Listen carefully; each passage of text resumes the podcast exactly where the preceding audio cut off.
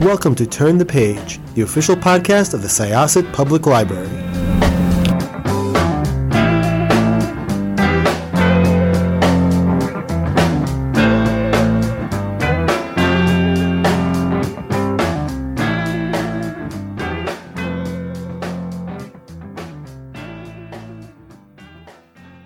Hello, everyone.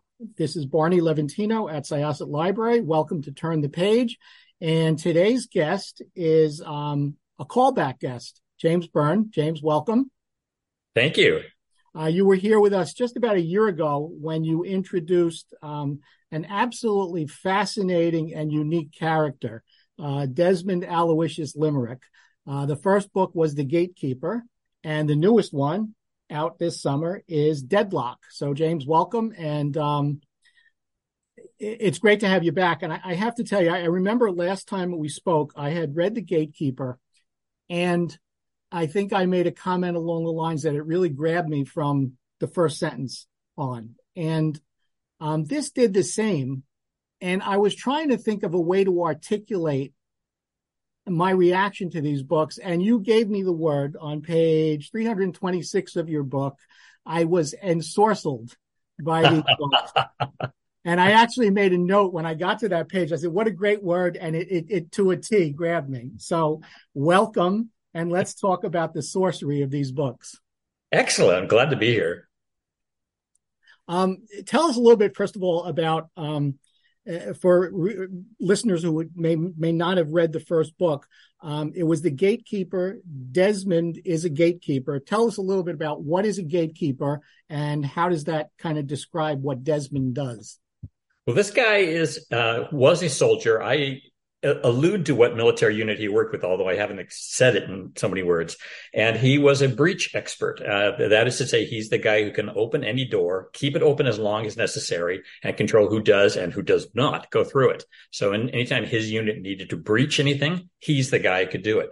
So, beyond being a soldier, it also requires some uh, soft skills. He's got some engineering and computer uh, background as well. And now he's 35 years old. He's retired. He's got a guitar. He's wandering around the United States, which he doesn't know because he's an Englishman. Mm-hmm. Uh, picking up musical gigs and unfortunately getting into scrapes because he get involved in things he shouldn't get involved with. But he's well equipped for most of what he gets involved with. He is. He's he is a highly skilled guy, and he can be a, he can be extremely violent. He's just not. Uh, he he lacks any kind of um, weird testosterone thing about violence. I mean, he can if he needs to, but it's not a it's not a normal part of his life. It's funny. I made a note here um, that we're, we're, learning a little bit more about Dez uh, as we get into the second book. You're kind of peeling some of the layers back, and you allude to um, to his military background. Um, this book starts with um, something of I don't want to say a failure on Dez's part, but he can't quite keep that gate open as long as he would like. Uh, which leads to some repercussions down the road. So let's talk a little bit about the substance and and and what Dez finds himself now in deadlock. So um, I do. This is a thing I've never done before. I never wanted to do uh, prologue scenes because prologues feel like you're cheating a little bit. But my current editor at St. Martin's Press really likes them, and so he insisted that I do prologue. So I thought, okay, I can I can do that. So he we do meet him uh, uh, in Chechnya the first time in the first scene, but then when we cut back to the to the present, uh, he's just gotten through with the adventures uh, uh, from the first book. He's in Los Angeles. A mate who's in Portland, Oregon, my hometown, calls him and says that she's in trouble. Her sister has been attacked. Her sister has been hospitalized. Dez dashes up to Portland to see if he can help. And runs into a situation that involves the Drug Enforcement Administration, the U.S. Marshal Service, the Witness Protection Program, and a major international uh, high tech company. And Dez being Dez, he gets into the middle of it and becomes enmeshed in this um, international crisis.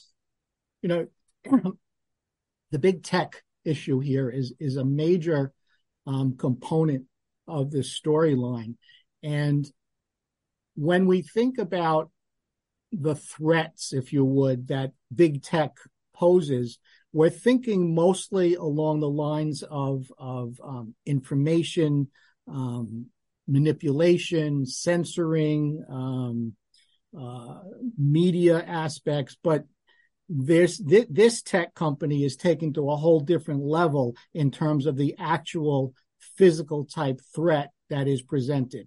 Um, so talk a little bit about that and, and how that comes to play. Well, first thing to know about this book is that I am not a technically oriented person. I'm not, I know nothing about the world. Boy, that took a bunch of research to not sound too deeply stupid when I started talking about high tech things. But um, without giving too much away, what happens is there is a rot on the inside of this very green, very liberal, very Northwesty, very Portland uh, uh high tech corporation.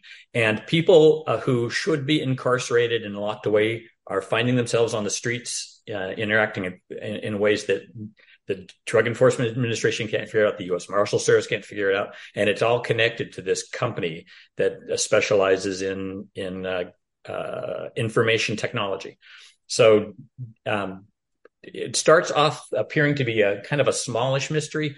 Somebody's beat up a, a local journalist, and, and, another journalist or an, uh, an auditor likely was was killed but quickly blooms into a much much bigger situation uh, that involves uh, international diplomacy and uh, failed states in Africa, and the um, British uh, military intelligence six gets involved. So it blossoms pretty quickly from what it initially appears to be. The tech company Clockjack, um, founded initially by three, I guess, college pals who stumbled upon this and became um, tech gazillionaires as a consequence. The three characters who who started the company, we really only meet two of them. We meet right. RJ Sharp and we meet Teddy Meeker. And I'll ask you, since you created them, did they set out initially with um, really high altruistic hopes, or was there always an undercurrent of, well, let's call it what it is, greed. Um, I that- think in my head, they started out as a very green, very liberal organization that really wanted to do good, uh, do well by the world. Um, uh, RJ is is Jewish, and the whole concept of saving the world is something that she believes in in her faith. And so, yes, I think uh, Clockjack started as some professors who came up with an idea long before there was such a thing as apps and uh, when the internet was uh, in its nascent form and uh, turned a massive profit off of it and it's very and it's um, for those of you who, who, don't know this, Portland is a very, very blue, very, very liberal bubble. Really, haven't heard that. Oh, good lord, we're yeah. There's a one of the one of the uh, legislative districts on the east side of, of, the river here is known as the Kremlin, uh, because we're we are yeah we're slightly to the left of Leon Trotsky. Yeah. so it was really fun playing with that dynamic, playing with this the notion of the the meta perception that Portlanders have. That first off, they're always comparing themselves to Seattle and, and San Fran and LA and thinking of themselves as the little sister of those. And then secondly, that notion of um, we're the intrinsic good guys in the world because we're intrinsically liberal and we're intrinsically green. And it was really nice to play and throw that on its head.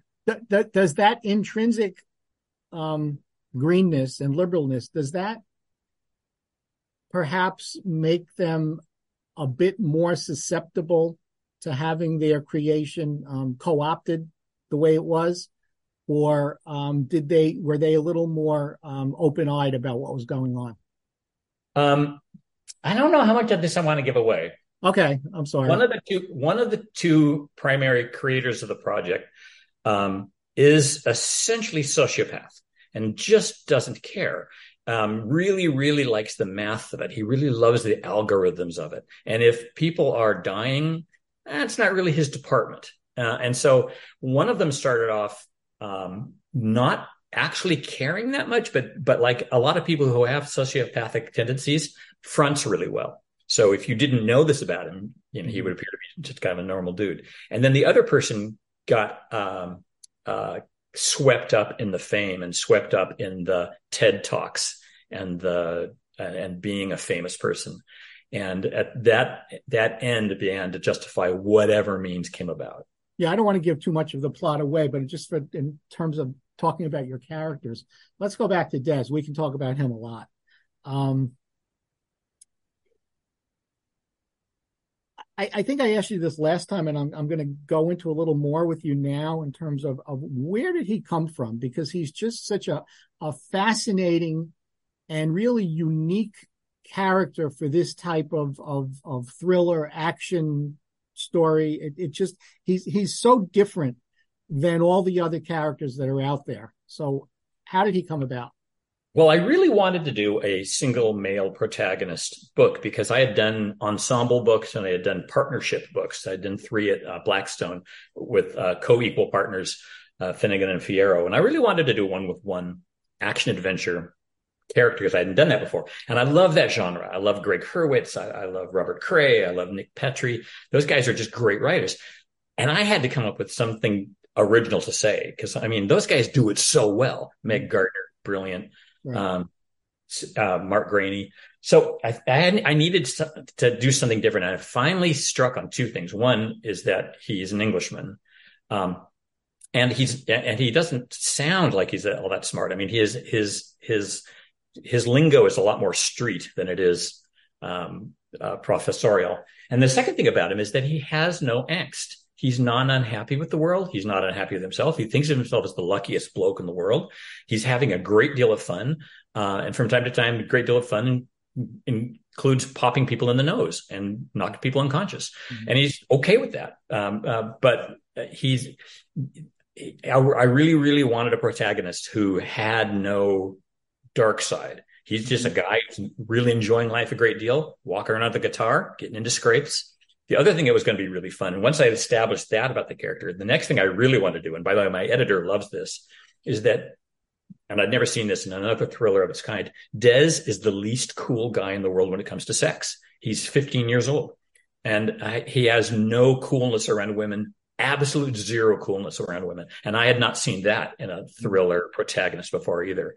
So it was really, it was. um he is by far the most fun character I've ever written. And if I shut up and sit down and get out of the way. He writes a lot of his own dialogue. And um, I got to tell you honestly, he is so much fun to write. He's a blast to read. Also, I mean, his his you, you talk about he doesn't seem uh, all that bright. I'm reading him and I'm I'm seeing something very different. I see a really really intelligent guy behind his his facade of the casual banter and and yeah. um, I mean that's his that's his face, but but there's a lot behind there and it's obvious. Yeah. Yeah. And, and it was, it was fun to write, you know, I'm a, I'm a journalist by trade. I'm a copy editor. So writing bad English is, uh, I also have to pull a muscle not to do that, you know, because for years and years I've been fixing stuff like that. Um, so that was, that was a great deal of fun to write in, in slang and to write in, in bad English, but he's real smart. He's a very, very uh, clever fellow and, and he's educated, smart and educated being two different things. Um, so it was really fun having that facade of being a street guy. And he's a funny guy also. He's got a great sense of humor. He is funny, but he's not as funny as he thinks he is. So it's fun doing both the funny jokes and the jokes that bomb because nobody understands him. That's uh, writing writing jokes that dud out is hilariously fun. As I'm reading your work, um, and I, I, get this, I guess, a lot when I'm reading people. Writers have to have a love of language and, and a love of, of, of, of, of verbiage and, and dialogue. But I think that what comes through in this, and a lot of it is in, in Dez's dialogue. And again, going back to um, you, th- throwing in a word like ensorcelled in a, the absolute perfect spot, it's clear to me, and it seems that that you really have a lot of fun writing these stories. Yeah, it's um, I I sometimes teach uh, fiction writing uh, for like mystery groups, and um, one of the things I often tell people is you ought to be your own first reader. You ought to write books. If you're a genre writer, if you're not doing literature, and I'm clearly not a literature writer, you should write books that that make you happy. You should write books that make you wake up in the morning and think, "Man, I put my protagonist in a weird situation. I don't know how she's going to get out of it. What, boy, this will be interesting to find out." So I really write to entertain me and that includes, you know, as a lifelong copy editor, uh, writing. Um, I enjoy the fun of writing and finding words that make sense and blend. And I, I, never think of myself as a lyricist, but my wife sometimes says, you know, you should have been a lyricist. You you clearly think of cadence and rhythm uh, when uh, and beat when you write. So yeah, she's smarter than I am. She's probably right. there's um, a relationship in the in the book that kind of grows, and that is between um, Raziah and her sister. Um, they start out, and their their relationship kind of changes along the way, and it was interesting to see that. How did you, you know, come to that and and and work that through? Uh, in my earlier series and in the first book here, one of the things I really want to do was strong female protagonists because I'm drawn as a reader to strong female protagonists. And I had obviously three or four of them in the first book. And then the second one, I thought um, I had already established this young, early 20s singer songwriter with whom Dez mm-hmm. uh, plays. He's a backup musician for her. And I thought, just because she's so young doesn't mean she can't be a strong female protagonist mm-hmm. too. So then I thought, okay, well, what if she uses what she has, which is lyric writing, to overcome trauma? She's now uh, she's a person who, at a very young age, has figured out what her traumas are and has figured out how to master them by writing about them. And I thought, oh man, that's strong. And where that came from is I'm obviously a, a much older guy. I'm you know, got gray hair and I work in a newsroom and I have a lot of 20 somethings who write for our, our chain of newspapers here in the Portland area. Mm-hmm. And what I found is a lot of the 20 somethings are willing to say to me, Hey, by the way, I'm in therapy. I'm stressed out. I'm feeling, um, anxious or depressed and they're owning it and talking about it in a way that my generation never did because we're stupid. Yeah. Uh, and they're so much smarter about it. So, um, dealing with the young people I work with and whom I admire a great deal in my newspaper, gave me the notion of having a woman who, at the age of 22, 24, whatever she's, I can't remember now, um, has figured out how to own her own crises. And I just thought that was tremendously fun. Um, yeah, and uh, her sister as well. They're two really, um, really interesting women who, as I said, they they kind of evolve as the story goes and and and um, end up in a in a little bit of a different place than where they started. Um, one aspect that I found very interesting, and again, I don't want to give, give plot away, but at one point, Dez um, he's dealing with with um, an adversary, his primary adversary in the book, and these are two military men who have developed through the course of their um, interactions a, mutual respect for one another. Um, and at one point, Dez has um, taken a somewhat questionable tactical step to try to again I don't want to give anything away here, but but a, a step which which seems somewhat out of character for him, but he did it in order to leverage his situation and kind of level the playing field a little bit for a, a very specific reason.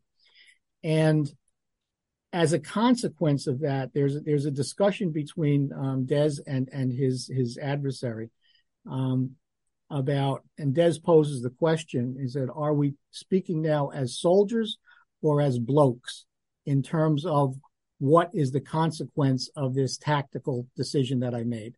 Where soldiers might see it as a specific step towards the mission whereas a bloke might see it in a slightly different fashion or a very different fashion. So talk a little bit about that because it was it was really interesting um, exchange between them.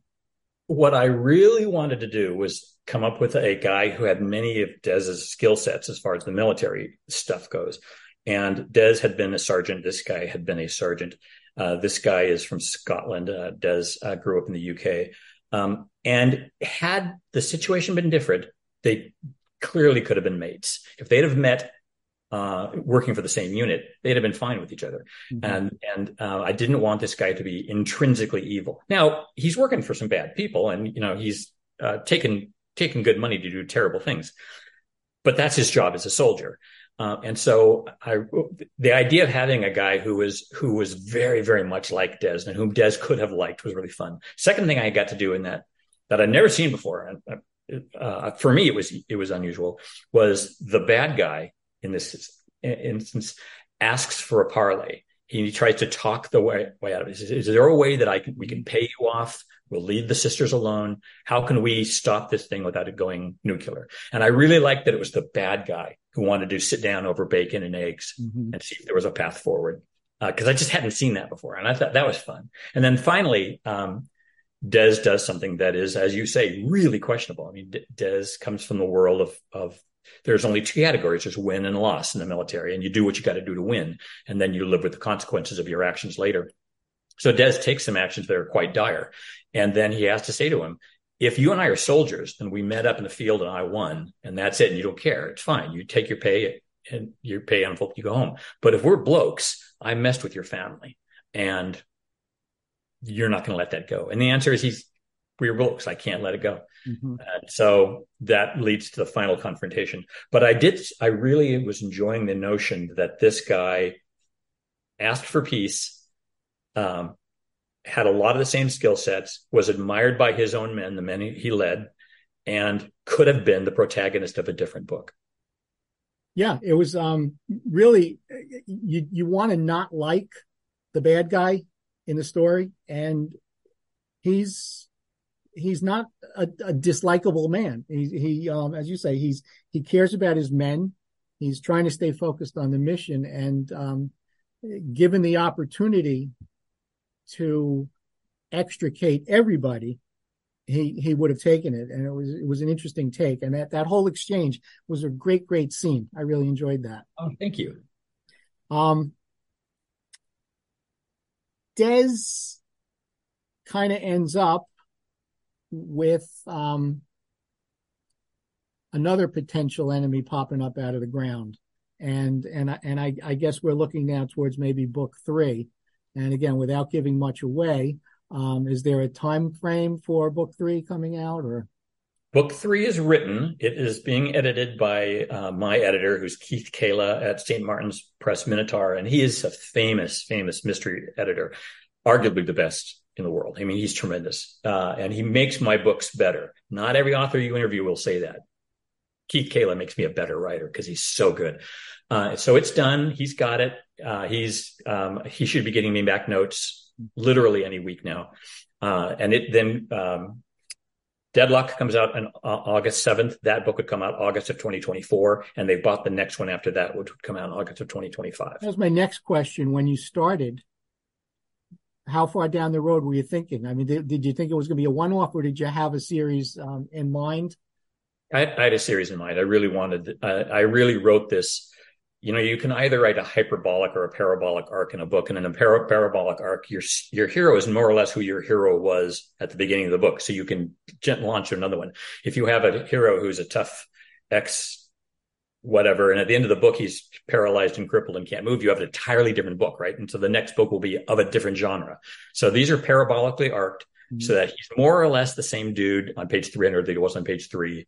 And you and uh, the other thing I'm trying to do is I introduce um, a character in book one, Razia, who uh, gives me my plot for book two, and I'm introduced a character in, in, book two whom you just referenced, who will then give me my plot for book three, and I'm planning to do the same thing between three and four. So I'm using characters as bridges to the next story, other than Dez himself. Well, it was again an absolutely um, thrilling read, enthralling. Um, it was wonderful. I, I was really looking forward to this book coming out, and in fact, I, I had reached out a while ago to um, to the publicist to make sure I can get you on because I wanted to talk about it. Um, to our listeners, the book is Deadlock. Um, book one was uh, The Gatekeeper. I recommend them uh, wholeheartedly. They're just absolutely fun, fun books. Um, in the thriller series, Dez Limerick is a character like none other that you will, I, I'm sure you will love. Um, so, James, thank you so, so much for stopping by. And uh, come and see us again when the next one comes out. Well, this is tremendous fun. You know I will. This has been great. I really enjoyed it. So, thank you so much. It's time to close this chapter of Turn the Page. Join us for the next episode.